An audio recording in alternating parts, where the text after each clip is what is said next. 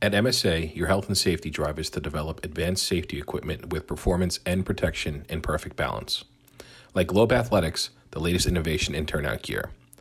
Developed as an athletic gear for firefighters, Athletix uses unique stretch fabrics that provide body contoured fit for unprecedented range of motion and flexibility. It's lighter weight, less bulky, and provides the protection you need from your turnout gear. Get the full story at msafire.com slash globe.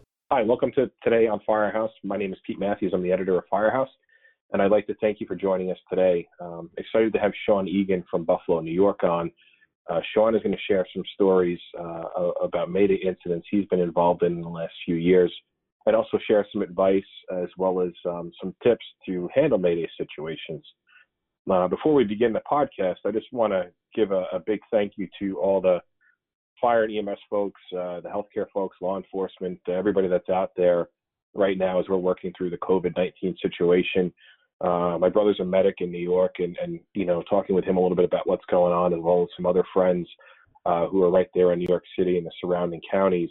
Um, just a, big thank you to all you're doing. I know you're working around the clock and uh, you know trying to balance uh, you know regular responses with everything else to do in the station and the deconning, and um, also trying to get home to your family and reassure them that things are okay. So um, I just do, did want to give you folks a big thank you. And also, uh, unfortunately, we've had a couple of deaths related to COVID 19 uh, that have been reported uh, in New York City, uh, Chicago, um, Detroit, uh, Passaic, New Jersey, uh, among them. So, um, you know, as, as we're going about our, our jobs out there, no matter what it is, please just sure, you know, be sure you are using the right precautions, um, um, you know, to to try and curtail the growth of this pandemic. Um, but you know, um, for all the responders who are out there, you know, you, you, you folks are doing an excellent job, and I just want to give you all the credit in the world for what you're doing, and, and thank you. So, um, so Sean, um, Sean Eagen is here from Buffalo, New York. Sean uh, spoke us at Firehouse World uh, just uh, just over a month ago. Uh, last year, he wrote an article. He's working on some other content for us, and we're also looking forward to having him this year with us at Firehouse Expo um, in Nashville, and uh, Sean has also spoken at FDIC. So, uh, Sean, welcome, and if you want to give us a little bit about your background with Buffalo. Sure. Thanks so much for having me on. First, I, I want to echo your sentiment to all those folks out there on the front lines of this, including my brothers and sisters in Buffalo and Erie County here. Um, we haven't gotten hit as quite as hard as downstate, but we have about 1,400 or so cases in Erie County and right around 50 people have lost their lives. Um, Buffalo was hit pretty hard. The BFD, um, we probably have close to 80 people or so off on administrative leave that are either symptomatic or have had positive tests, but fortunately, not too many are uh, very sick. A few that are struggling that we're keeping in our prayers. But uh, about me, yeah. So I've been with the Buffalo Fire Department now 22 years. As a matter of fact, Monday is my start of my 23rd year uh, April 13th, 1998, I started the academy. Uh, currently, I'm captain with the truck company on the northeast side of the city, um, Truck 7. Um, it's a great spot. The reason I like you know, we have nine trucks in the city of Buffalo. The reason I like where I am is based on our geography in the city, we're going to a lot of fires. We're covering the east side, we're covering in parts of most of the north. We're getting down into the riverside section of the city a lot. Um, so being on Main Street in downtown, or I'm sorry, in the north side of the city, we we really do get our fair share of work. Uh, it's a great spot. We're housed with Engine 34, um, and uh, you know I'm privileged to be there. I have a great crew. My crew, like like we're going to talk about here a little bit today, is uh, they had a tough year last year in 2019 with some incidents, but um, they're still pressing along. So thanks for having me on. Well, thanks, Sean. And and for those folks who haven't been to Buffalo, uh, it's been a long time for me. Uh, when I used to live up in Rochester, um, you know, it was definitely uh, an urban uh, uh, Rust Belt city. Um, and and I know you know there's been some some changes there, some upgrades to the city. Um, but tell us about Buffalo's current state, maybe just over the you know 20 years you've been on the job, you know what you've seen, because I think um, you know Buffalo's still doing a lot of fires um, for even the size of the city that it is. Um, like, what's your status or the city status on on vacant structures and um, you know, is it a lot of multifamily? Is it a lot of single family? My sister went to University of Buffalo, um, and I remember, you know, she lived in your typical Northeast, um, you know, two and a half story, three story college town home. Uh, I think it was divided into six apartments. I remember, you know, that really specific because when I moved to Rochester, the construction was very similar. Um, but just tell us kind of what your city is made up of. For sure. Yeah, no problem. So, so that you just hit the nail on the head right there. Um, two and a half story wood frame dwellings are pretty much our bread and butter. Uh, many of them are balloon frame. Many of them have been turned into, especially where I work, college housing, where you don't know there's six, seven, if not apartments, there's six or seven rooms. You know, um, your your sister's there and she owns she pays a portion of the rent, but she gets one room. Which with that yeah. comes her room is her room, which means it's padlocked, which means you know it adds to all the concerns you have in the middle of the night when you go to some kind of uh, fire call in that area. But um, two and a half story frames. We are early on in my career. We were we were crushing vacants. I mean, there was at one point I recall they did a study. There was ten thousand vacant structures in Buffalo, and um, things have changed. Um, we do get a bad rap, uh, but the city is really truly turning a corner. Um, we still do get, like you said, we do get a lot of fire load still. Uh, the but the, the the main thing is they've been doing such a good job getting rid of these vacants and getting them per- bought up. So, um, so we have more and more of our fires now. Matter of fact, we had two already today. Uh, I've been paying attention to the wow. to the text from the guys. Not nothing major, luckily today, but um, with all this COVID stuff we've been talking about, who knows what's going to happen with with the economic stuff that's going on. But a lot of a lot of our old buildings. The problem we have in Buffalo is is your the urban setting. They're right on top of each other. Um, some of them are heavily fortified. You have multiple multiple generations of families perhaps living in the same house. Um, the other thing that you're seeing is all our old, many of the old Type Three buildings in the downtown area, or even around the city that used to be your factories or your printing presses or anything like that, are now either being converted into apartments, being converted into restaurants and so all that comes with that is is is the stuff we're dealing with. Um, those buildings are old. They had buildings next to them for hundred years. Now those buildings are gone and they're parking lots. So you start worrying about this, the the collapse and the integrity of these buildings. But the city itself is really, and I hate to give you don't want to get into the politics, but I hate to give them credit, but um, things have really turned around. There's a lot of good things happening in our city. Uh, the fire department, uh, we're very, very young you know, if I say I'm mm-hmm. 22 years and 45 years old, I'm a dinosaur. Um, we've hired close to probably 500, 600 people in the last 10 years, uh, which is a 700 person department. You can see it's almost everybody. We have young officers now because with three years on, you can test for lieutenant. And most of my group, when the guys that were officers and the senior men when I was hired, are now, are now gone. So we're running into that challenge, which is a is a challenge in terms of leadership, in terms of fireground experience. There's fewer and fewer of us, and um, which may or may not lead to some of the incidents that we're going to talk about today. But um, you know, the city itself is doing pretty good. If we could just get our sports teams to step up, you know, we're getting well, the Bills at Orchard Park, right? So you're True. okay with that? That's yeah, no, you know, they're they're I'd rather root for them. How, how's Rochester's football? Oh wait, never mind. Yeah. oh yeah, yeah. yeah. Well, I, I, didn't live. In, I lived in the county, not in the city. But either way. Uh, good point. Good point. Um, I love the Amerks though. That was a that was a great oh, team. I had a lot of fun with them, and and the Red Wings too. So yeah. yeah. Um, so you know you, you, talk about all the growth and you know the, the parking lots, right? So the, the stability of these structures. Um, as companies, are you proactively going out and, and checking on these renovations that are being made, these changes that are being made. How do you folks uh, in the field find out about those changes? Um, is it when a call comes in? Sometimes, yeah. We, I mean, so so we'll spend a lot of time in my district when we're out. You know, every day we're out doing something, and we'll we'll try to pop in if we can if the workers are there. And the nice thing about it is, once you get a rapport with these with the job general contractors or the foremen that are running these these especially these businesses when they're under uh, under renovations. They're really mm-hmm. great. They want to. They want it. They're like firemen. They want to tell you what they're up to and show you all the cool latest tools that they're working with. It's it's you have to get that rapport though and understand that you're not there.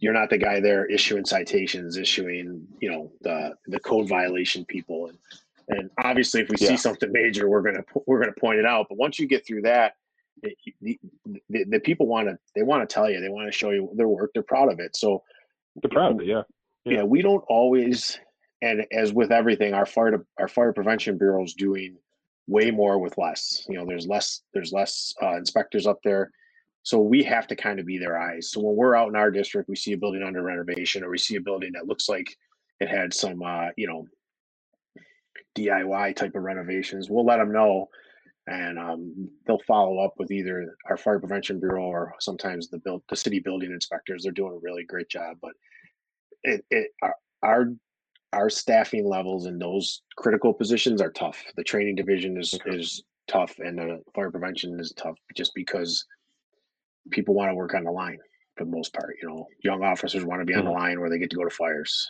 So, but yeah, yeah, a lot of times it's just be it's just knowing your district. It's doing your due diligence. It's my responsibility at two thirty in the morning to know what's going on in that building. So when yeah. when my crew's working, we're going to pop in and again, it doesn't have to be a formal two hour thing. It's just, hey, can I take a look around? Or hey, tell me what's going on here. If you're busy today, let me have your email. I'll shoot you a thing. Maybe I can get in and t- tomorrow or the next day. You can show me around for a half hour. That's all it takes. Mm-hmm. Mm-hmm. Okay. And then you know when you're back at the station, right? So you're you're at one two three Main Street. And you go back to the station. You come. You know you get up in the morning.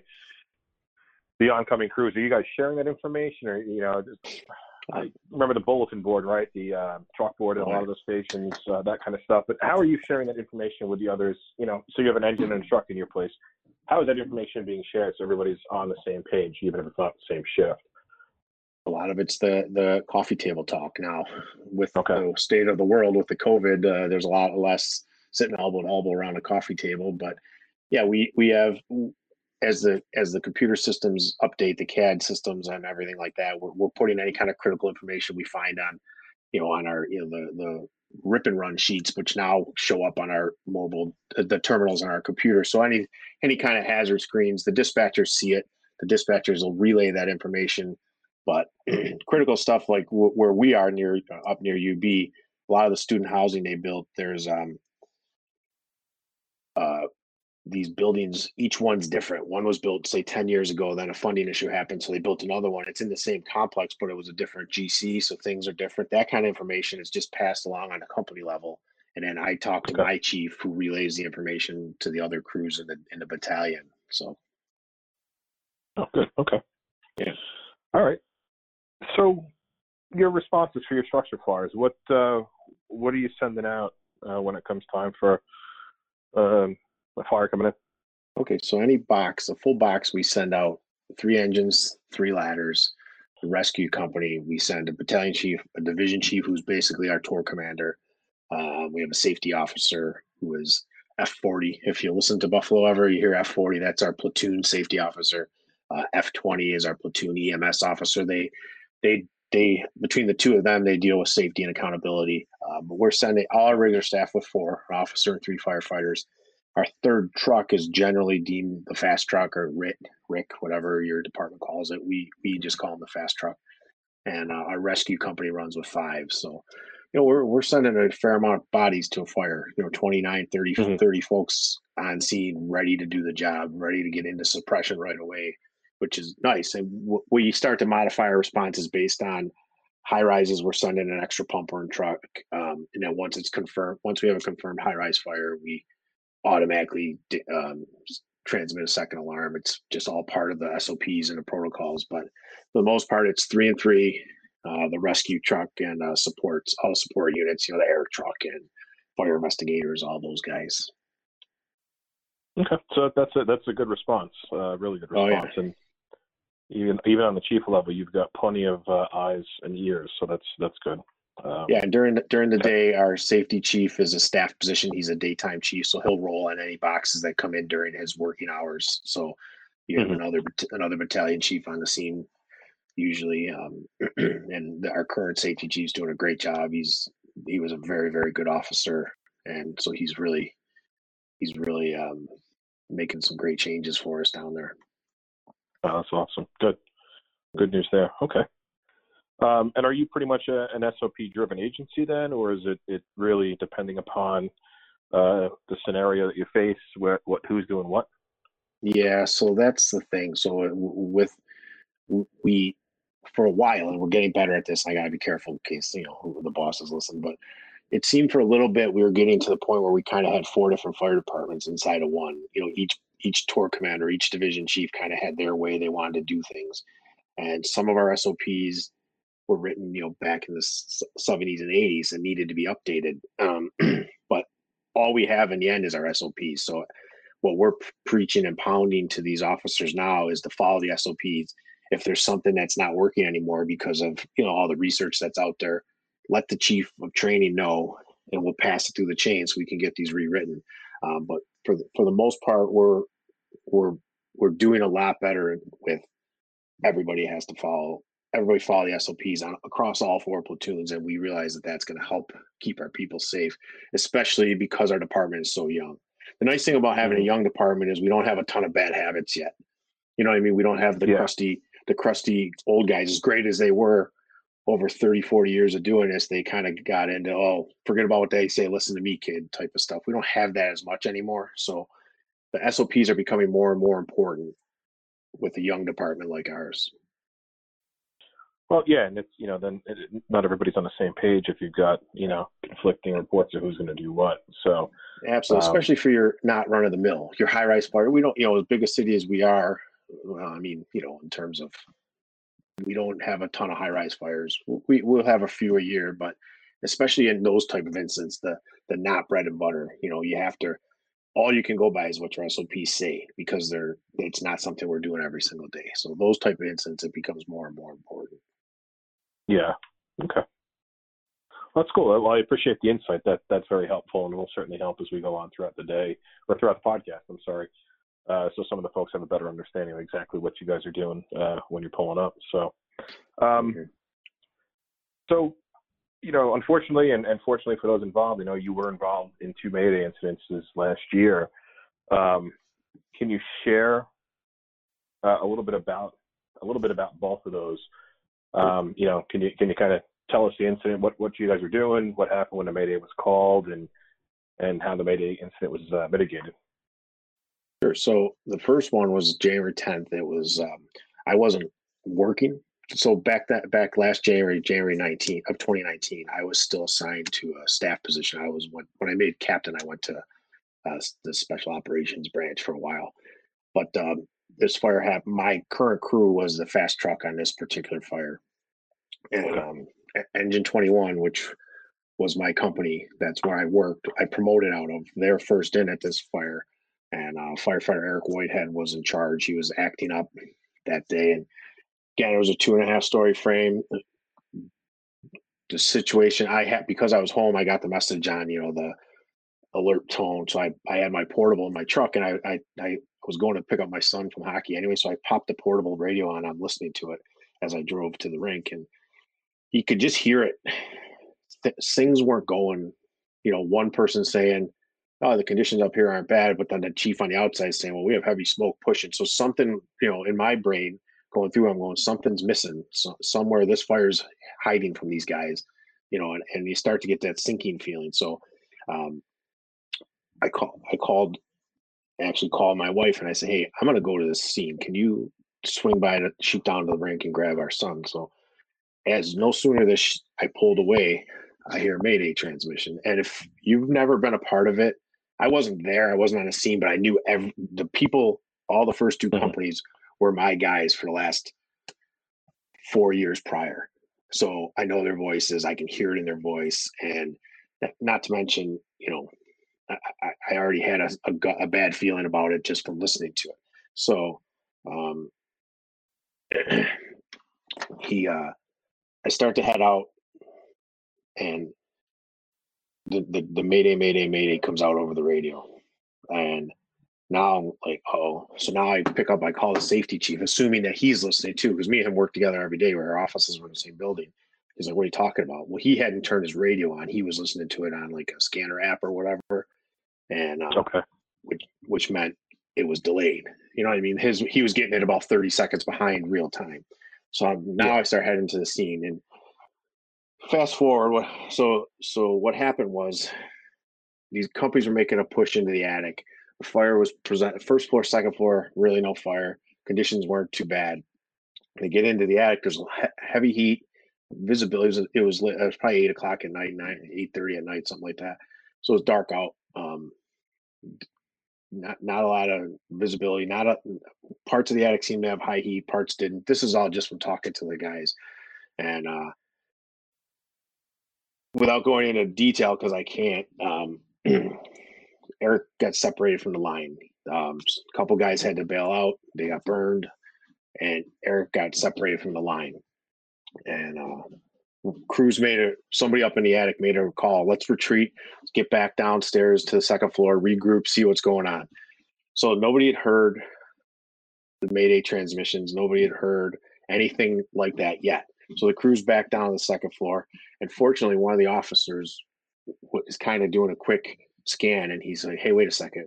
You know, uh, we're missing somebody here. We don't have enough bodies. Well, his crew, two him and another guy from his crew and, a, and, a, and an engine crew now have another line and they're up there and they're just starting to flow into the attic, starting to slowly try to push to see if they can find who's missing. Again, still no still no transmission that anyone heard still no nobody could hear anybody calling for help, anything like that. So fortunately, um, pretty quickly, you know, once they once they realized and from the time they realized to the time they transmitted the mayday wasn't 30 seconds. Um, they get up there, they find they find them, make the call, mayday transmission, and my crew that my current crew now is the fast truck, so they start heading in and um, long story short, they made the rescue. They got Eric out. He had pretty severe burns to his hands. Um, he is otherwise alive and well, um, thankfully, but his hands were burned pretty bad. I don't know his status if he's going to ever be able to come back to work or not, but uh, it was it was this you know horrific situation. I've been involved in these before, but this was again, I was listening to this unfold and I wasn't there. I was driving in my truck, and not that I would have made a difference, one person on the scene, but you know, you know what I mean. The, the helplessness, and um, but they got him out quick. They got him down to the second floor. My crew, my crew now met them on the second floor, got him in, the, got him in out to the ambulance, trans transported quick, and uh, he got the treatment he needed. And you know, fortunately, his SCBA was still intact. He was he didn't get any burns into his you know his throat or face or anything like that. And uh, mostly it was his gloves. He had to remove his gloves to try to activate his uh, man down alert. He tried to call Mayday. Okay. He didn't. Uh, in talking to Eric after the fact, he didn't understand why nobody was coming to get him.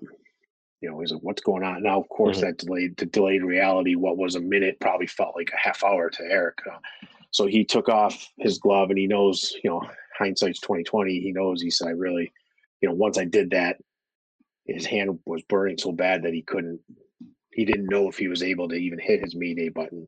Then he took his other glove off. And I mean, this, you know, you, you think of the, the conditions that he was in and the state of mind he must have been in. He, he's, he's, but, um, they, they were able to get him out, get him quick. He was in the hospital for a pretty good while in the burn unit, but again, he's, he's live. He's well. He's, um, you know, he's he's still with us. I don't know his status in terms okay. of coming back to work yet, but it was uh and you said he's there for about a minute by himself. That's the best we can guess. And again, I, I don't want to speak to any of the details because I, I don't know. But it wasn't from the time they, you know, by the time they realized that he was missing to the time he was back down to the second floor wasn't very long at all. Um, the crews did a great job and that and that's where you know if we learn anything and not to get too far ahead but the the when you start studying fast teams and maydays and things it's generally the other crews like more most of the time the other crews around are are making the grab if you will and then the fast teams assisting but um, the crews up there luckily you had a truck company a rescue company another engine company they were able to get you know eric's a big boy he played d1 football uh, they were able to get him down to the second floor um, but the the problem you know, the thing with this was that was my crew. He was my guy. Before I promoted captain, I was his lieutenant. So it, mm-hmm. it was kind of hitting me, hitting me harder because I'm, you know, all that. Well, did I teach? Did we talk about this? How many times? How many times did I go over the Mayday scenarios and training with my crews? That kind of stuff. Um, and thankfully, like I said, I was able to talk to him after the fact, and and you know, he he said, you know, he's like, I knew what to do, and I did it, and he's still with us. So, okay, good, good. So, for that incident, then was was the fast team already in place, or were they still getting there? Based on it, sound like it was fairly quick. Um, no, they timing. they were well, they were in place out front. Um, okay. Actually, and in the world we live in, you can there's video of it. Um, I don't know if it was a medic or if it was someone standing around, but you could see the fast team. They were on the scene, so the the street was. It's you know it's probably a mile from our station, so it wasn't. They were there. They were all set up out front, um, and as soon as they heard the mayday, they jumped. They could actually, like I said, there's video of them. You kind of see them jumping and start heading towards the building. So everything was in place. Everything was set. Um, we do that early on in my career, this is a, this is one of the real positive changes that happened throughout the course of my career. Early on in my career, the fast truck didn't get dispatched with the initial box. Um, they would call on a phone and they'd say, you know, truck seven, if that's a worker, you're you're the fast team, and that they we learned obviously that that's uh, you know the quicker we can get them there, the the, the better off they are. So. Um, luckily, the fast team goes right away on on our initial box. So they were all in place and ready to go. And they were they got in there and they got to him. And like I said, he was out of the building. You know, like I said, eh, I don't know the exact times, pretty but quick. he was out of the building pretty quick. Um, and like I said, he's fortunate. Fortunately, he's with us, and you know, he he still has a little bit of a road ahead of him to for recovery. But you know, last time I talked to him, he was still in pretty good spirits, and you know. Okay. So, all right. So, um, you know, following that incident, um, were were any changes, or maybe we have to hold off on this for a little bit longer? But I mean, was anything changed as far as dispatch response or you know response policies, anything like that, um, or was it um, just kind of business as usual? Uh, you know, the incident happened, and um, you know, reports will be done afterwards, or, or well, did anything come up with that incident? Well, you know, again, without the reporting of it and the and the investigation the safety chief and the division chiefs of the department was handling but what what did come out of it as a positive is more and more people are preparing for this now. So we would do we would do okay. mayday drills on the regular you know one, once a month or so a, a, a, day where it's raining or a day where you can't really get out of the station hey let's just do some mayday stuff. Um, but that kind of gave this heightened awareness to you know the made you know falling into a ball pit and you know the foam pit and you know reaching up and hey mayday mayday mayday all that is one thing. But if you don't nobody takes away the your your vision if someone takes away your radio uh, your remote mic if somebody takes so those were the things that the the best positive that's come out of it so far is the heightened awareness and the, and the training that's come of it some of it's on the company level. Um, our training division is understaffed. They're doing, they're trying, they're doing a lot. They're doing a lot with less again, just like everyone else. But they've been putting, we've been putting recruit class in, recruit class in, recruit class in. So they've had, uh, they've had a tough time. So a lot of the training has fallen on the company level. Now the training staff will send out, hey, here's what I think you should, here's what we want you working on.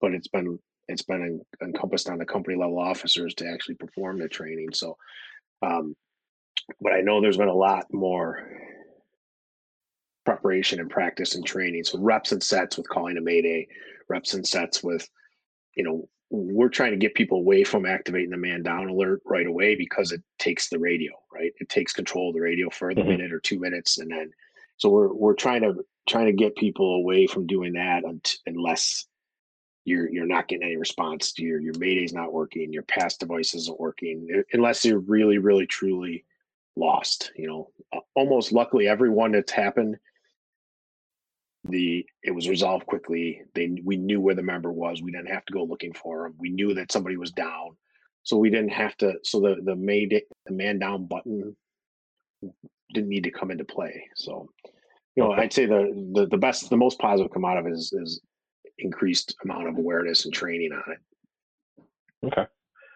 And, and, what what sort of training, you know, from the academy side when you were there, what what are companies doing, um, you know, after the academy? Are you doing in-service training annually for oh yeah for Mayday scenarios? Okay. Yeah. So every year, oh. every year we have to get out. We have to do the bailout. And when you're out, you have to you know uh, train on our bailouts. And when you're out there, they're running you through most of the time you're running through the confined space maze, which again is nothing more than mask confidence. It's just getting you through, getting used to moving through tight spaces with your SCBA. And then once you get out of there, you're going to go through the whole Mayday drill. And there, there was a lot of changes. Like we kind of eliminated Lunar and went from Lunar to a who, what, where. You know, this is who I mm. am. This is what I was doing. This is where I think I am, or this is where I was. So to, instead of, it's quicker, it's easier because we're, we're learning that you know, Lunar, who I am, what I was doing, what my name is, blah blah, blah is all well and good when I'm just kind of going through the motions. But when I'm in in the heat of it and I'm under that duress, you know, it's going to be hard pressed for me to get get my name and what I was where I where I was last located out. So, um, but yeah, we're doing it every year, uh, getting out, doing the bailouts, doing the Mayday drills. But mo- it's not enough. So most we're imploring company level officers to do that stuff with the guys too.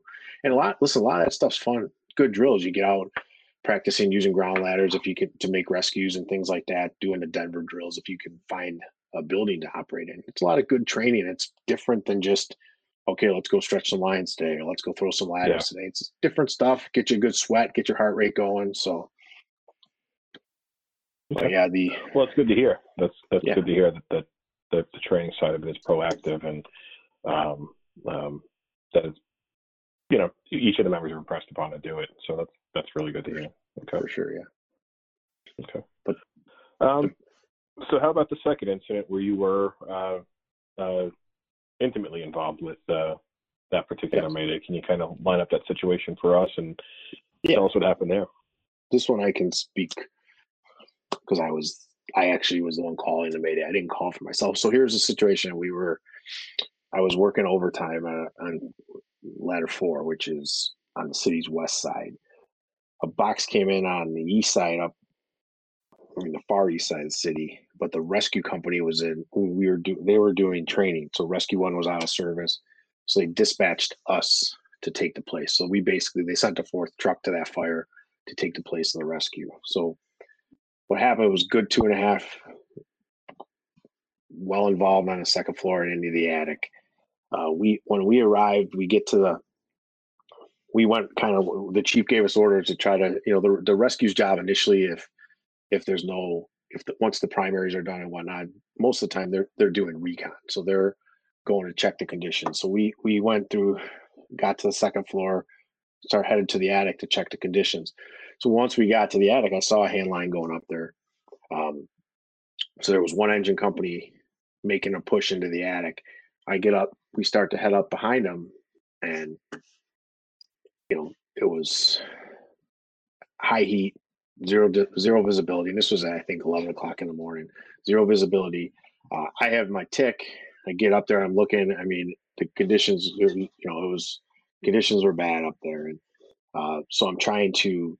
This the one of the chiefs was up actually in the attic. Also, he was he saw that this crew was heading up there, so he went up there with them, and they were they were they thought they were making good uh, thought they were making a hit. The my truck crew was on the roof getting ready to do you know the topside ventilation. And so i'm trying to get their attention like hey back back up to the stairs. Let's hang out here till till these guys get the roof open hopefully it'll lift we'll see what we got and then we can go from there well they had been up there for a few minutes Now, again i don't know if it was two minutes if it was four minutes I, you know they were as we got to the attic stairs, they were already on their way up. So they were up there a few mm-hmm. minutes before us. Um, but the conditions were terrible. It was hot. Now the window, we were trying to keep the window. I know we we do uh, one two three four, not A B C D, but we are the three side window was still intact when I got up there. I'm trying to keep that as intact as possible, so we didn't draw stuff towards the rear on us.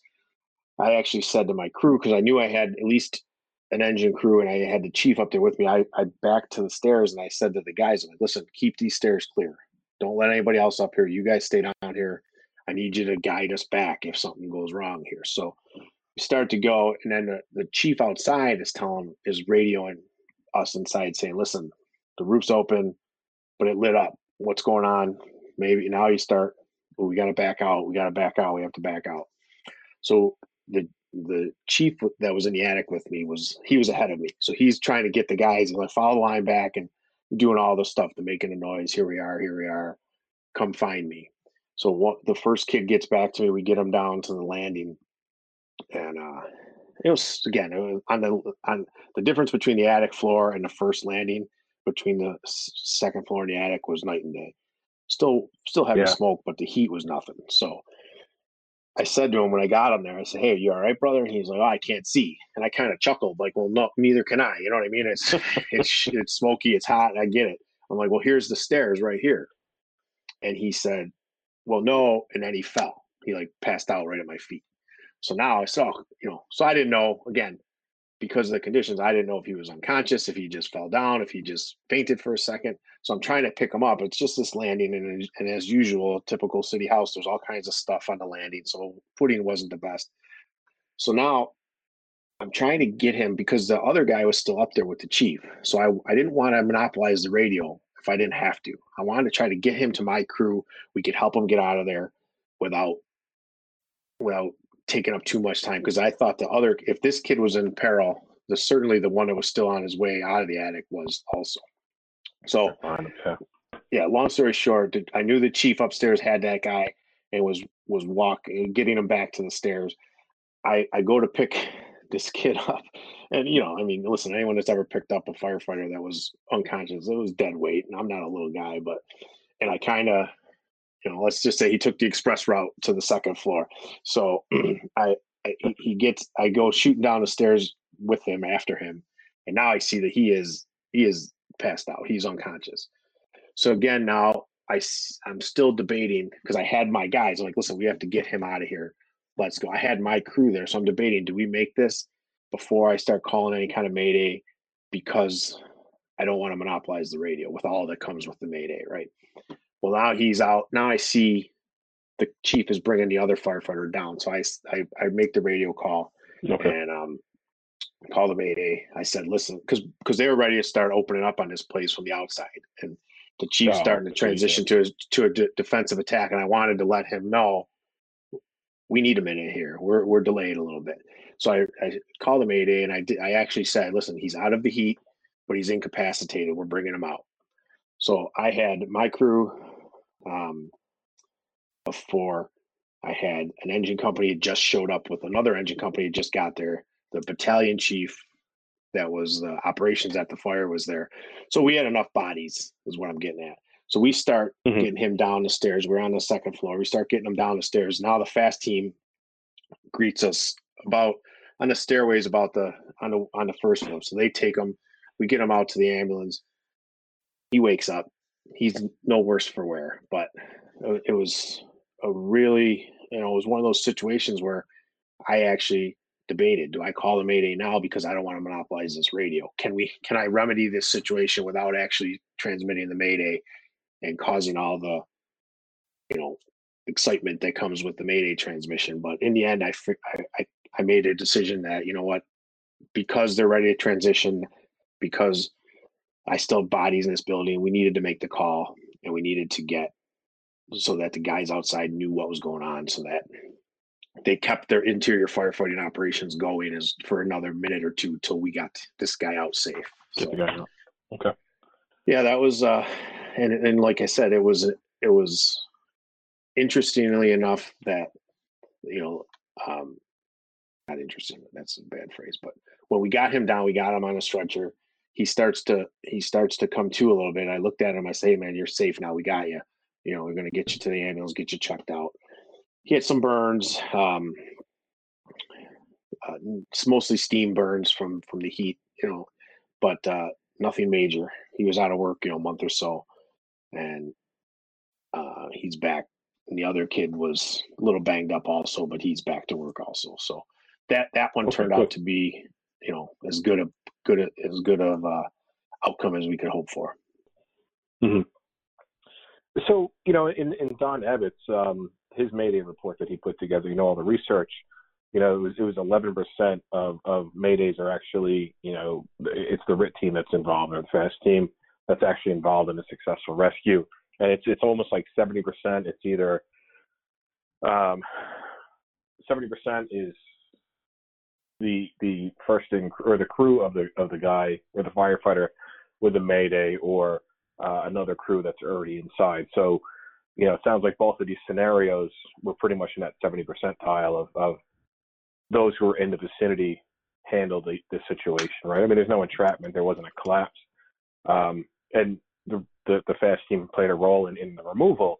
Um, so you know, from that again, it's firefighter survival. You know, I think you know that's something that actually last year at Firehouse Expo was something we talked about uh, a lot. Was there's been a lot of move away from firefighter survival. It's, it's I think the bailout is is the biggest, uh, um, and that's that's really I think it's a regional thing too. I don't know if the folks all across the country are doing that, focusing on that as often, but it seems that firefighter survival has kind of gone away as, as a key training topic. That sounds like you guys are, are certainly working on that in Buffalo. But when you talk to folks from other places, I mean, how much of an emphasis is put on that because you're your first line of defense, right? If if if you're able to, if you're if you're able to get yourself out. Yeah, that that's um, for sure, and and you, you know it, it, you have to make it a priority, and we're living proof that you have to make it a priority. Like you know, firefighter survival, the the courses are hard because of the equipment that's needed, but but truthfully, we've done plenty of we've done plenty of Mayday drills with the firefighter sitting in the chair in his SC, with his SCBA on, his gear on, maybe put his hood around, blocking his mask, and it's no different. I can't replicate the heat and the adrenaline of it all, but he can work on mm-hmm. transmitting his Mayday. Like I said, we would trans, we would, maybe we would get him turned around. Sometimes we do this if we get a vacant, we get him turned around quick, and hey, we just lost the line. You got to find the line and find our way out. You know, those are simple, easy things that you can do. You know, at the station, like I said, on a, on a rainy night, take t- take it into the bunk room or into the basement of this fire station if you have it, where it's a little bit darker, and work on fi- following a hose line out. Work on transmitting the mayday. You know, the more that the if the victim is if the down firefighter is viable and able to help himself, the more help he can give, the better the outcome is going to be. And I knew it was mm-hmm. 11 percent. I thought it was 15 percent, but 11 to 15 percent is all like that. Just goes to show. So we work on that too when we're the fast team. Like you, you have to do different things that you can, you know, what what what fast team, what else can you do as the RIT team to prepare for that situation? And I think about it a lot. And we actually talked about that at the um, at World. You know, we did the roundtable there, and you know, different strategies to maybe increase that number because the whatever that firefighter that called the mayday, he had a job that he was doing. So if his crews all leave that, then what's happening? The fire's growing, yep. conditions are worsening, worsening. So if we can figure out ways through research, through training to make the fast team make that, even if we double it, if we get it to 30% of the time, the RIT teams, uh, RIT teams getting in there and getting the, making the rescue, that means that the fire attack is still going on and but that's all through practice and training. Yeah. Yeah. And that's i mean you know with the training aspect of it uh, i remember from long island you know we talked about that is you know usually when you train with it you're only training um, you know with your own department. So the company i was in um, we were the fast team to two to three different fire districts uh, or companies departments surrounding us we might train with them once a year, and, and, and it was more of apparatus familiarization than anything else. So, you know, I think that's something that has to be done. Um, you know, we, we actually had a department that um, we we couldn't, as a fast team, go into their calls. We couldn't even listen to their radio. They had their own fireground band, and they were on high band. Everybody else on low band. So you couldn't even assess what was going on until you got to the scene, and then you would take radios off their rigs. So you know you're already kind of handicapped there. But um, you know, so in your in your battalion, is it battalion? Is that what you guys use in Buffalo? Yeah, battalions. Okay. Yeah. So in your battalions, I mean, are you are you training on this with other companies as well, or is it just primarily your? Uh, just so you you know, again, like you said, you know, there's four four platoons, so there's four different operating right. possibilities, right? So, I mean, how often are you doing that? Are you pretty much just doing it just uh, with your crews and that's it?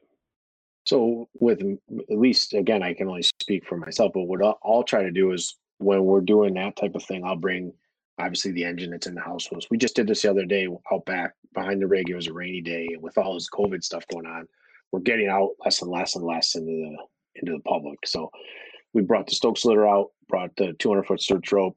We worked on rigging the basket to rescue a down firefighter, and it was my my crew in the engine.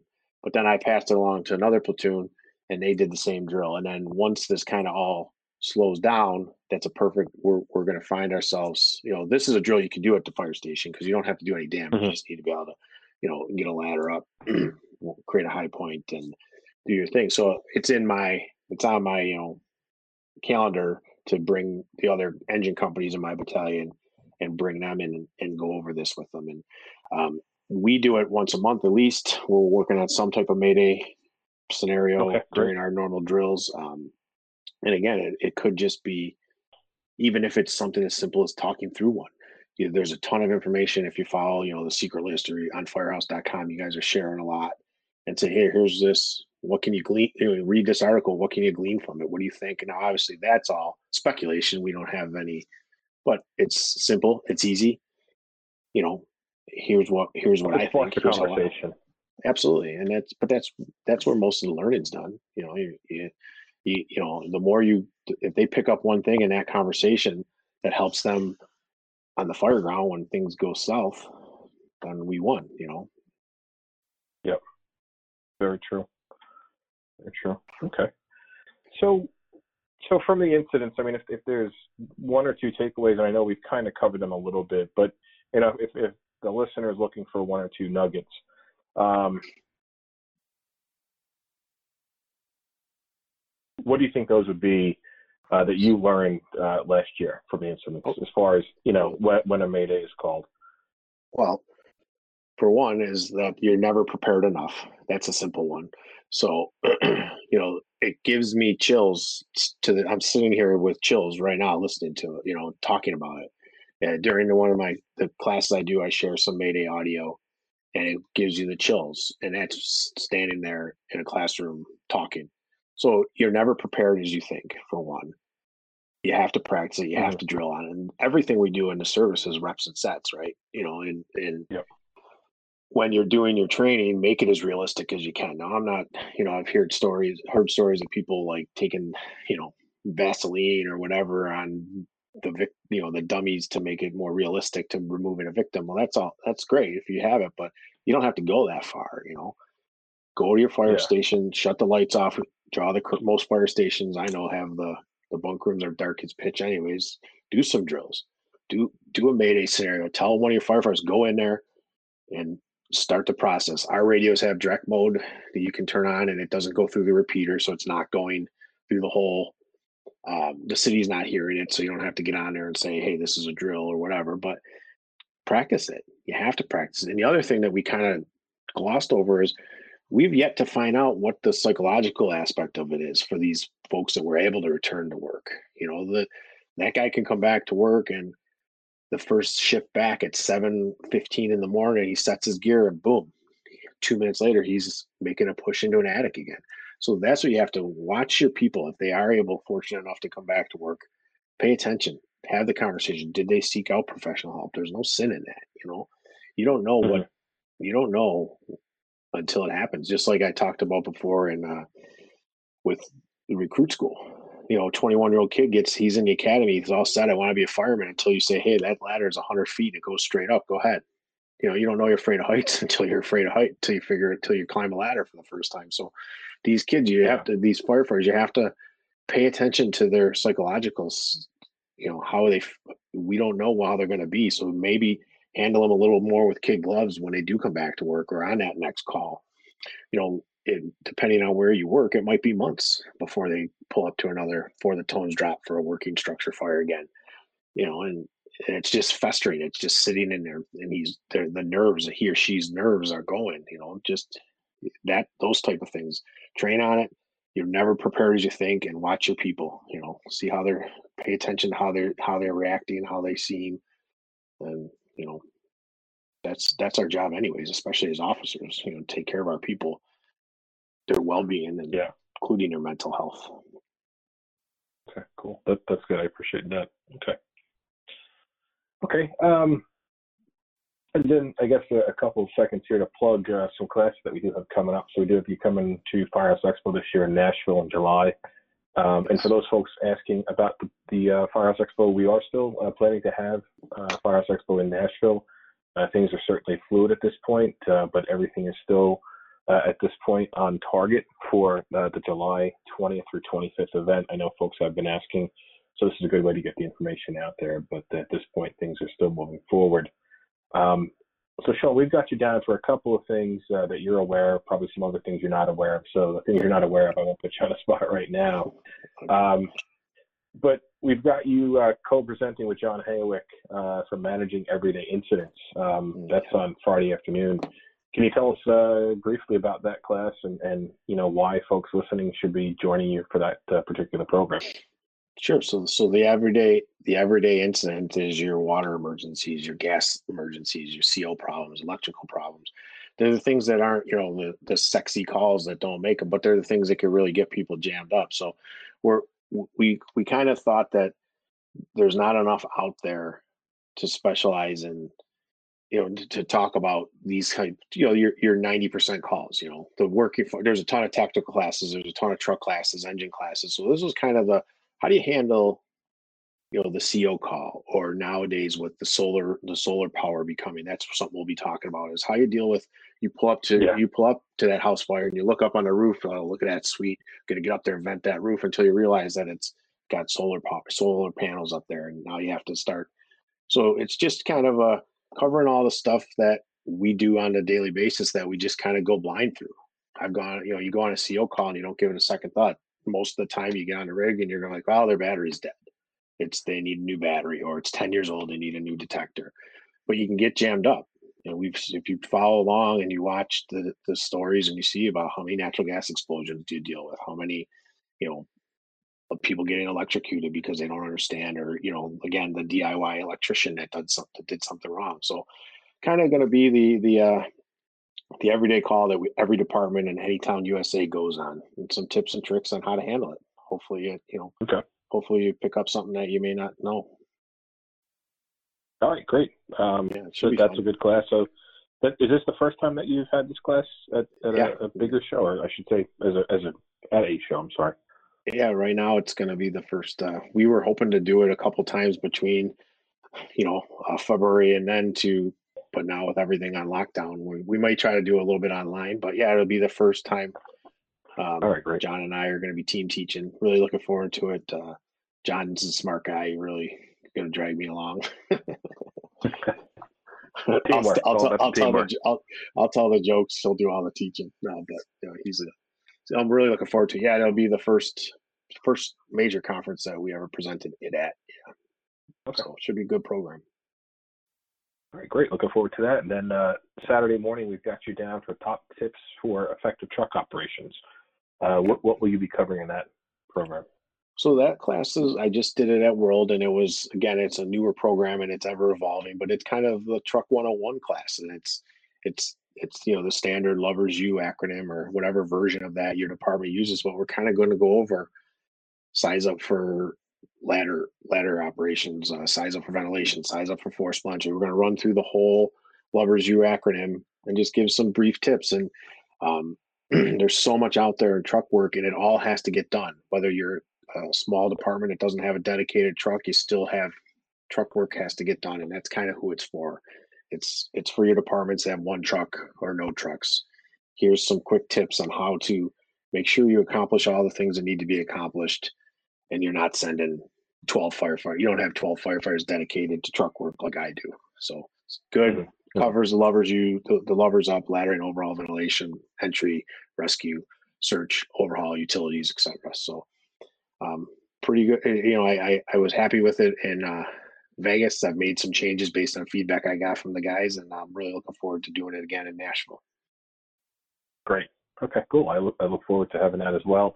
Um, so that'll be um, Friday and Saturday at Firehouse Expo. Um, Sure. I, I think we're pretty much wrapped up today. Um, anything else you want to share with the listeners? I know it's a new podcast, so um, I do appreciate those folks who are listening. We've had a couple podcasts already uh, in the bag. One with uh, John Salka from FDNY talking about his column, uh, the fire scene, and then also Tom Dunn, who just uh, authored a book on his 34-year career with FDNY. Um, I've had a chance during the um, stay-at-home um, with the COVID to, to read through some of the book. I read I read a brief top I read it briefly when it was still in um, the trans, um, the phases before it went to the publisher. Great book, a lot of good lessons in there, and um, we had Tom on to talk about some of the lessons from the book and and you know just about the fire service in general and what he's seen change and what he expects to come down the road. You can find those at firehouse.com slash podcast as well. Um, but Sean, before we wrap up, anything else you'd like to share with the audience? Uh, no, I just keep get out there and train and do what you can do. This the, you don't need. We're learning more and more in this new world that we're living. I hate to say it like that, but this new this era that we're in right now. There's tons of resources online that you can get on. We just did the Zoom Zoom classes, and so you have to think outside the box when it comes to training at, at in this state that we're in. I know my department's kind of got us locked in the station as much as possible during all this, so we're not out. Um, but there's plenty of information out there um, I'm sure you'll share my contact stuff. I'm I'm always available if anyone wants to connect. I'm on all the social media platforms and stuff. And uh, but yeah, the you know we will get through this, and um, I think this is a good challenge for the fire service, but we'll be better for it, and we'll be more prepared next time. Absolutely, yeah. I mean, you know, I was talking to somebody the other day uh, about the the restaurant industry and how much they've changed. You know, we, we were just talking about businesses that have been able to uh, kind of really, and obviously with, with, the shutdown, right? I mean, these restaurants are really the only ones that can survive um, during the essential, non-essential time. But you know, there's restaurants that have probably been amazing restaurants. They'll never see the light of day again because they were not able to adopt their model or adapt. I'm sorry, adapt their model uh, to the current situation. Um, but we've also seen hundreds of departments uh, who have done that. Uh, we received an article today from one of our partners for Firehouse Expo uh, in Franklin, Tennessee, um, in order to spread out the resources and you know potentially prevent prevent that contamination.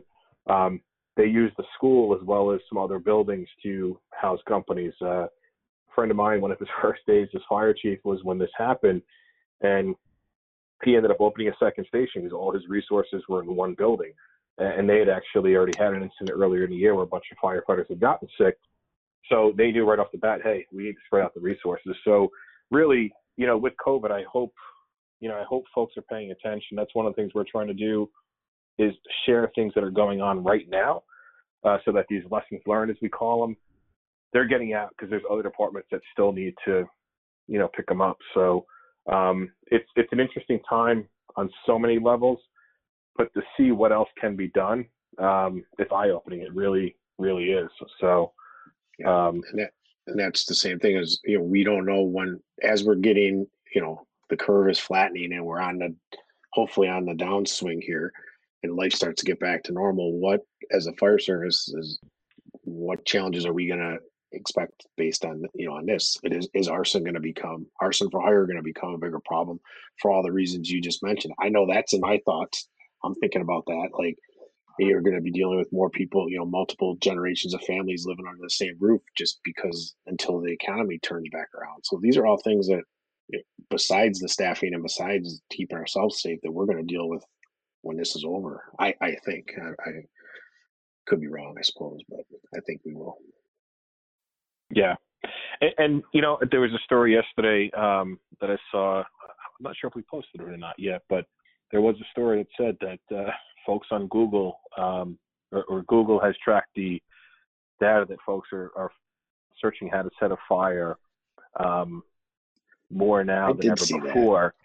That. Yeah, and interestingly, uh, when we were out in Vegas for Firehouse World, we were talking to a couple folks, and they had gone through a period because Vegas, the Vegas uh, region or valley, had seen an uptick in vehicle fires, um, and that was an indicator that uh, the economy was not as strong and stable out there. Um, and they, they ebb and flow, right? I mean, they're kind of out there in the desert. So everything works around that. But this was, you know, months ago now that we were talking about it. They had a huge number of vehicle fires, and what they found were folks were trying to get out of their car payments because the um, the businesses, the building, the home building, and stuff like that was down. So vehicle fires, right? And you get fifteen thousand dollars that can kind of help float you for a while. So yeah, right now it'll be interesting to see, you know, what happens in the next couple months as, as businesses try to rebuild. Um, we saw a story the other day out of Orlando. There was, I think, uh, it wasn't Orlando, someplace in Florida, but they had three or four of the same types of businesses uh, go up in flames in one night, and they thought they were all related to um, um, the same owner. You know, so talk about irony, right? What's going on? But uh, it'll be interesting to see. So. Um, so we appreciate you taking the time, Sean. Thank you so much. We'll see you uh, in just a couple of months when we're allowed back outside, and um, we'll see you in Nashville. All right, looking forward to it. Thanks for having me on. All right, Sean. Stay safe, everybody. Thank you for tuning in, and uh, we'll be back with another podcast soon. At MSA, your health and safety drive is to develop advanced safety equipment with performance and protection in perfect balance. Like Globe Athletix, the latest innovation in turnout gear. Developed as an athletic gear for firefighters, Athletix uses unique stretch fabrics that provide body contoured fit for unprecedented range of motion and flexibility. It's lighter weight, less bulky, and provides the protection you need from your turnout gear. Get the full story at msafire.com/globe.